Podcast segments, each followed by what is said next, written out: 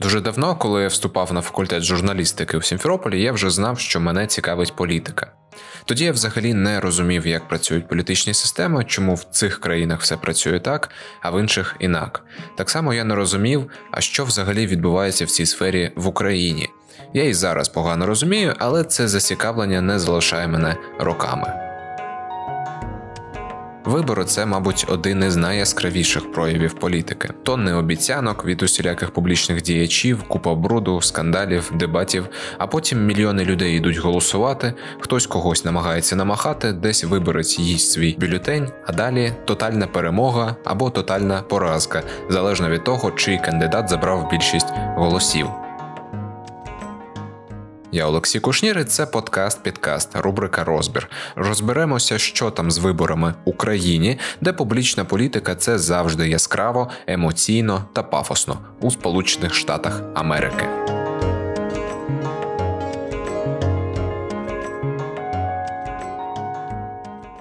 шістдесяті-сімдесяті роки дев'ятнадцятого століття.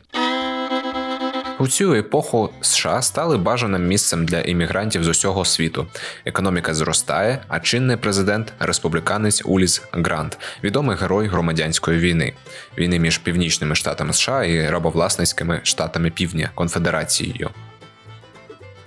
Але останні роки роботи Гранта на посаді рейтинги його адміністрації та й всієї республіканської партії поповзли донизу. Справа в корупційних скандалах, які траплялися серед високопосадовців.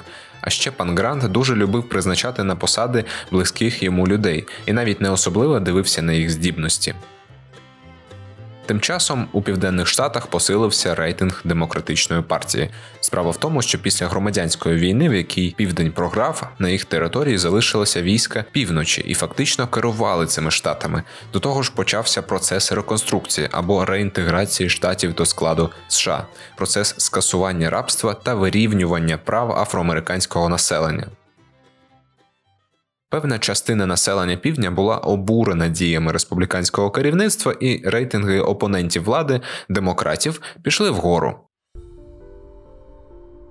тисяча вісімсот сімдесят шостий рік. Президентські вибори. За посаду президента б'ються демократ Семюель Тільден та республіканець Резерфорд Хейс. Схоже, що все складається проти республіканської партії. Низькі рейтинги, корупційні скандали, обурення Півдня. Всім здавалося, що провал республіканців неминучий. Демократ Семюель Тільден уже вважав, що посада його.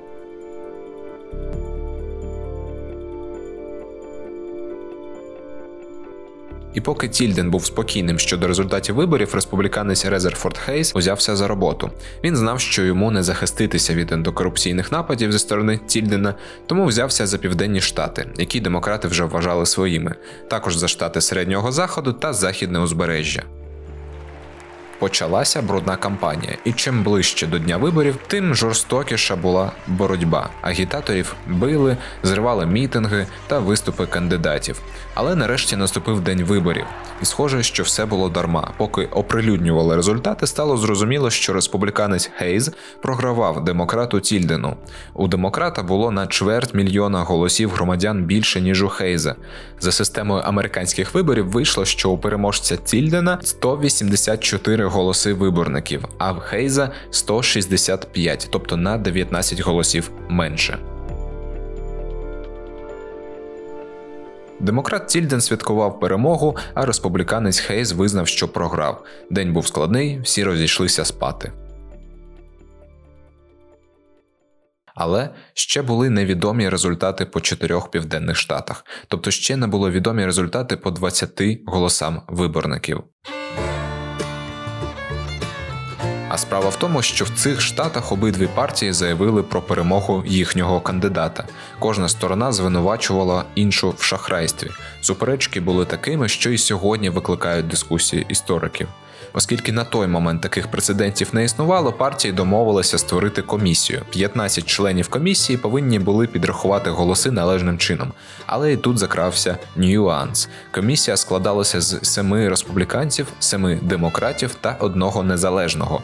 Незалежним повинен був бути суддя Верховного суду Девід Девіс. Але, несподівано, його обрали на роботу в Сенат США, і він не міг більше бути суддєю. Його замінив Джозеф Бредлі. Як виявилося, Бредлі був затятим республіканцем, який, звісно, віддавав кожен раз голос за Хейза. І саме завдяки цьому Хейс забрав усі двадцять голосів виборників. Рахунок став сто вісімдесят п'ять на сто вісімдесят шість на користь Хейза. Республіканець ставав президентом, у що, мабуть, і сам не сильно вірив. Демократи спочатку погрожували заблокувати це рішення, але потім погодилися, але при умові, що Хейс, серед іншого, усуне федеральні війська, які були на півдні під час реконструкції. Хейс був приведений до присяги в березні наступного року, і протягом тижнів він усунув війська. Минуть десятиліття, перш ніж громадянські права афроамериканців знову почнуть обговорювати в Конгресі. Ці вибори називають одними із найбрудніших в американській історії. Резерфорду Хейзу тоді в Конгресі навіть дали прізвисько «Резерфрауд», тобто «Резерфорд Шахрай».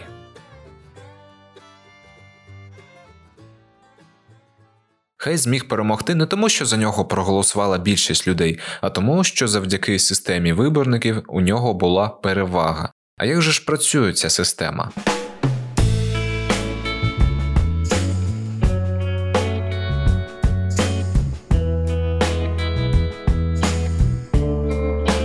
Перше, що потрібно знати про президентські вибори у США, це те, що вони не прямі. У нас, наприклад, вибори прямі. Ми віддаємо голос конкретно тому, хто претендує на посаду.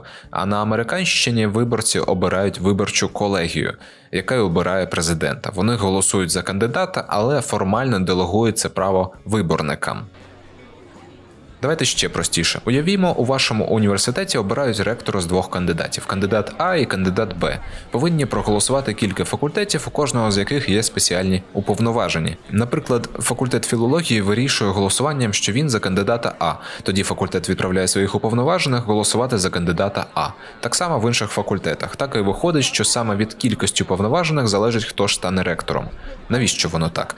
Справа в тому, що факультети різні, десь навчається та працює п'ятдесят людей, десь сто, а десь двісті. І завжди існує ризик того, що якийсь один найбільший факультет буде вирішувати, хто ж переможець, адже кандидат міг працювати в цьому факультеті. Тому в кожного факультету є певна кількість цих уповноважених, залежно від кількості людей. Тобто так і виходить, що у великого факультету багато делегатів, але не так багато, щоб самому вирішувати, хто буде ректором. Так само відбувається в американських виборах. Від кожного штата своя кількість виборників. По всій країні таких п'ятсот тридцять вісім. Кандидат, що набере щонайменше двісті сімдесят голосів виборників, стає президентом. Самі виборники голосують на сорок перший день після дня всенародного голосування. Але це формальність. Звісно, бувало таке, що якісь виборники голосували не так, як їм накаже штат. Але це ніколи не впливало на остаточний результат. А ще в деяких штатах навіть законом заборонено виборникам голосувати не так, як скаже народ. І, звісно, президентом може стати чувак або чувакеса, яка або який набрав менше голосів людей, але більше виборників. Саме таким чином завершилися вибори дві тисячі шістнадцятого року, коли Дональд Трамп переміг у Гілларі Клінтон. За Клінтон тоді проголосувало на три мільйони більше людей, але в Трампа було більше виграних штатів і більше виборників. Дехто іноді запитує, а як підтримати подкаст-підкаст? Для цього є три простих кроки. Перший – це підписатися та слухати подкаст-підкаст. Другий – це розповідати про нього у своїх соціальних мережах. А третій – залишати оцінки і відгуки. Останні можна зробити, наприклад, у вашому додатку Apple Podcasts. Слухайте, розповідайте, оцінюйте.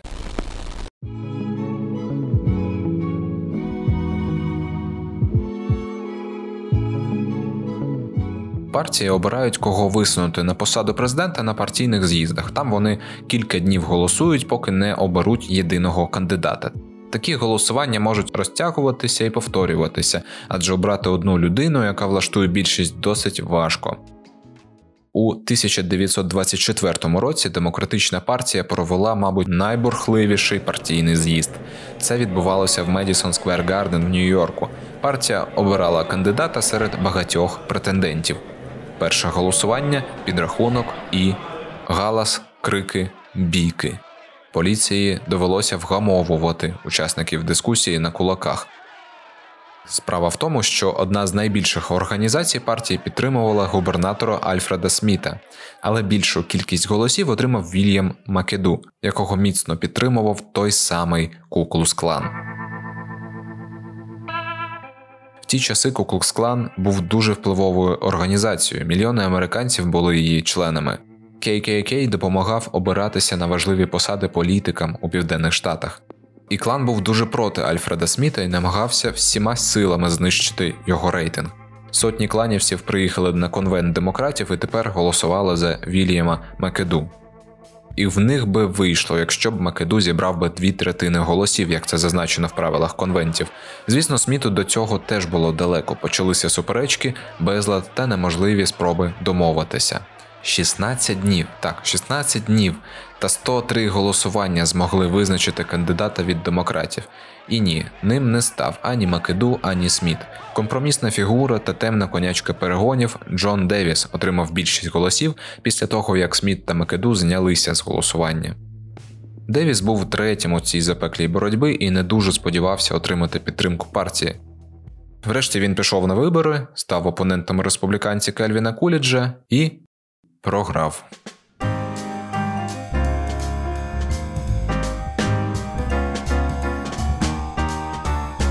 Сьогодні, перш ніж обрати кандидата на посаду президента, партії проводять попередні голосування, щоб обрати найсильнішого. У більшості штатів це праймеріс, тобто коли голосують за якогось члена з однієї чи другої партії, якого хочуть бачити офіційним кандидатом. Це відбувається як просто звичайні вибори з анонімним голосуванням. Праймеріс організовує місцева влада штатів, тому їхні правила можуть відрізнятись. В декількох штатах з невеликою кількістю населення це кокуси, їх організовують самі партії. Республіканці голосують на кокусах, як зазвичай, бюлетенями, а демократи фізично, коли виборці збираються у кубки за своїх кандидатів, які потім підраховують. Цікаво, що перемога на цих попередніх голосуваннях ще не робить політиків кандидатами, а лише обіцяє підтримку певної кількості делегатів. Це такі чуваки, які збираються потім на спеціальних з'їздах партій, конвентах та голосують за кандидатів. Схема, якщо коротко, така. Праймеріс та кокуси визначають, скільки делегатів за якого кандидата, а ці делегати їдуть на конвент та голосують. Принцип такий самий, як і з виборами, але кілька але. По-перше, існують такі собі суперделегати, високопосадовці партії, поважні її члени, які можуть голосувати так, як їм хочеться. Таких у демократів загалом близько п'ятнадцять відсотків, але в партії нещодавно вирішили зменшити вплив таких суперделегатів і дозволити їм голосувати лише в спірні моменти. А це якраз по-друге. Буває так, що кандидат одразу не може зібрати більшість голосів. Тоді починаються повторні голосування та кулуарні розмови. Хтось може звільнити своїх делегатів, обміняти їх на якусь посаду в адміністрації президента або що. Такі голосування відбуваються доти, поки не визначиться один єдиний кандидат. В цьому році Дональд Трамп спробує підкорити Білий дім вдруге. Хто стане його супротивником зі сторони демократів, ще вирішується. Остаточно це стане відомо якраз влітку на конвенції Демократичної партії. Уже зараз у праймері залишилися два фаворити – Джо Байден та Берні Сандерс. Wall Street did not build America, you build America. Not, not, that's fact. You build America. Former Vice President Joe Biden of Delaware is running for the Democratic Party's presidential nomination. Here's where he stands on Джо Байден був віце-президентом США в адміністрації Барака Обами. Йому сімдесят сім років, він ветеран американської політики, за плечима якого тридцять шість років роботи у Сенаті. На посаді віце-президента Джо Байден фактично відповідав за український напрямок у політиці США. Ви, напевно, пам'ятаєте, як він сприяв звільненню українського генпрокурора Віктора Шокіна. Байден – демократ з класичним, як на демократа, набором передвиборчих обіцянок. Американцям він пропонує покращити становище середнього класу, обіцяє інвестиції в інновації, підвищення мінімальної заробітної плати, розширення доступу до безкоштовної вищої освіти, тощо і тощо. Також акцент програми Байдена – вирішення глобальної кліматичної кризи. Він хоче повернути країні лідерство на світовій арені та відмовитися від політики Трампа спочатку Америка, яка, на думку Байдена, лише відштовхнула від США союзників. У своїй програмі він також деталізує політику щодо України та Росії і хоче зробити Україну пріоритетом зовнішньої політики Сполучених Штатів.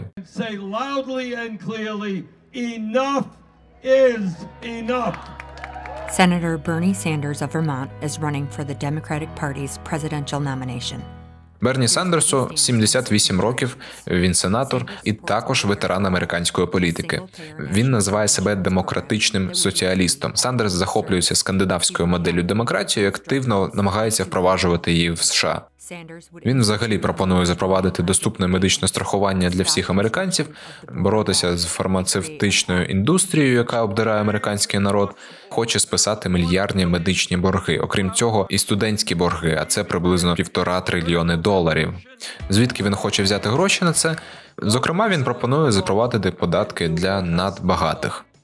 Окрім цього, Сандерс пообіцяв, що у разі обрання тісно співпрацюватиме з європейськими союзниками для надання підтримки України і розширюватиме санкції у відповідь на нову агресію Росії. Передвиборчі обіцянки Трампа фактично лишаються без змін. Це підтримка американських підприємців та бізнесу, а також жорстка зовнішня політика. Слоган «Зробимо Америку знову великою» теж залишається незмінним.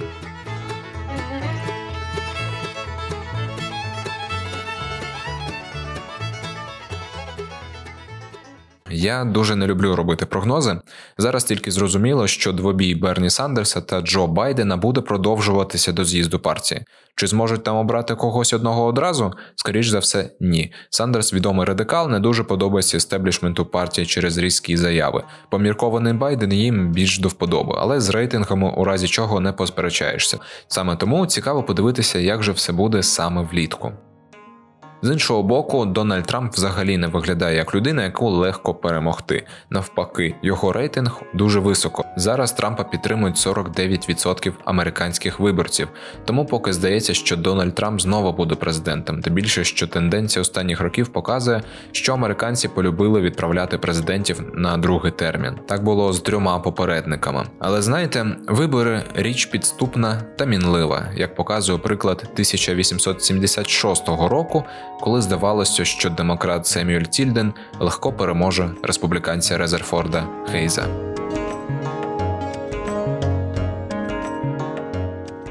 Якщо вам був цікавий цей випуск та взагалі тема американських виборів, підписуйтеся на телеграм-канал America Votes. А з вами був Олексій Кушнір та подкаст-підкаст, рубрика «Розбір». До наступних випусків.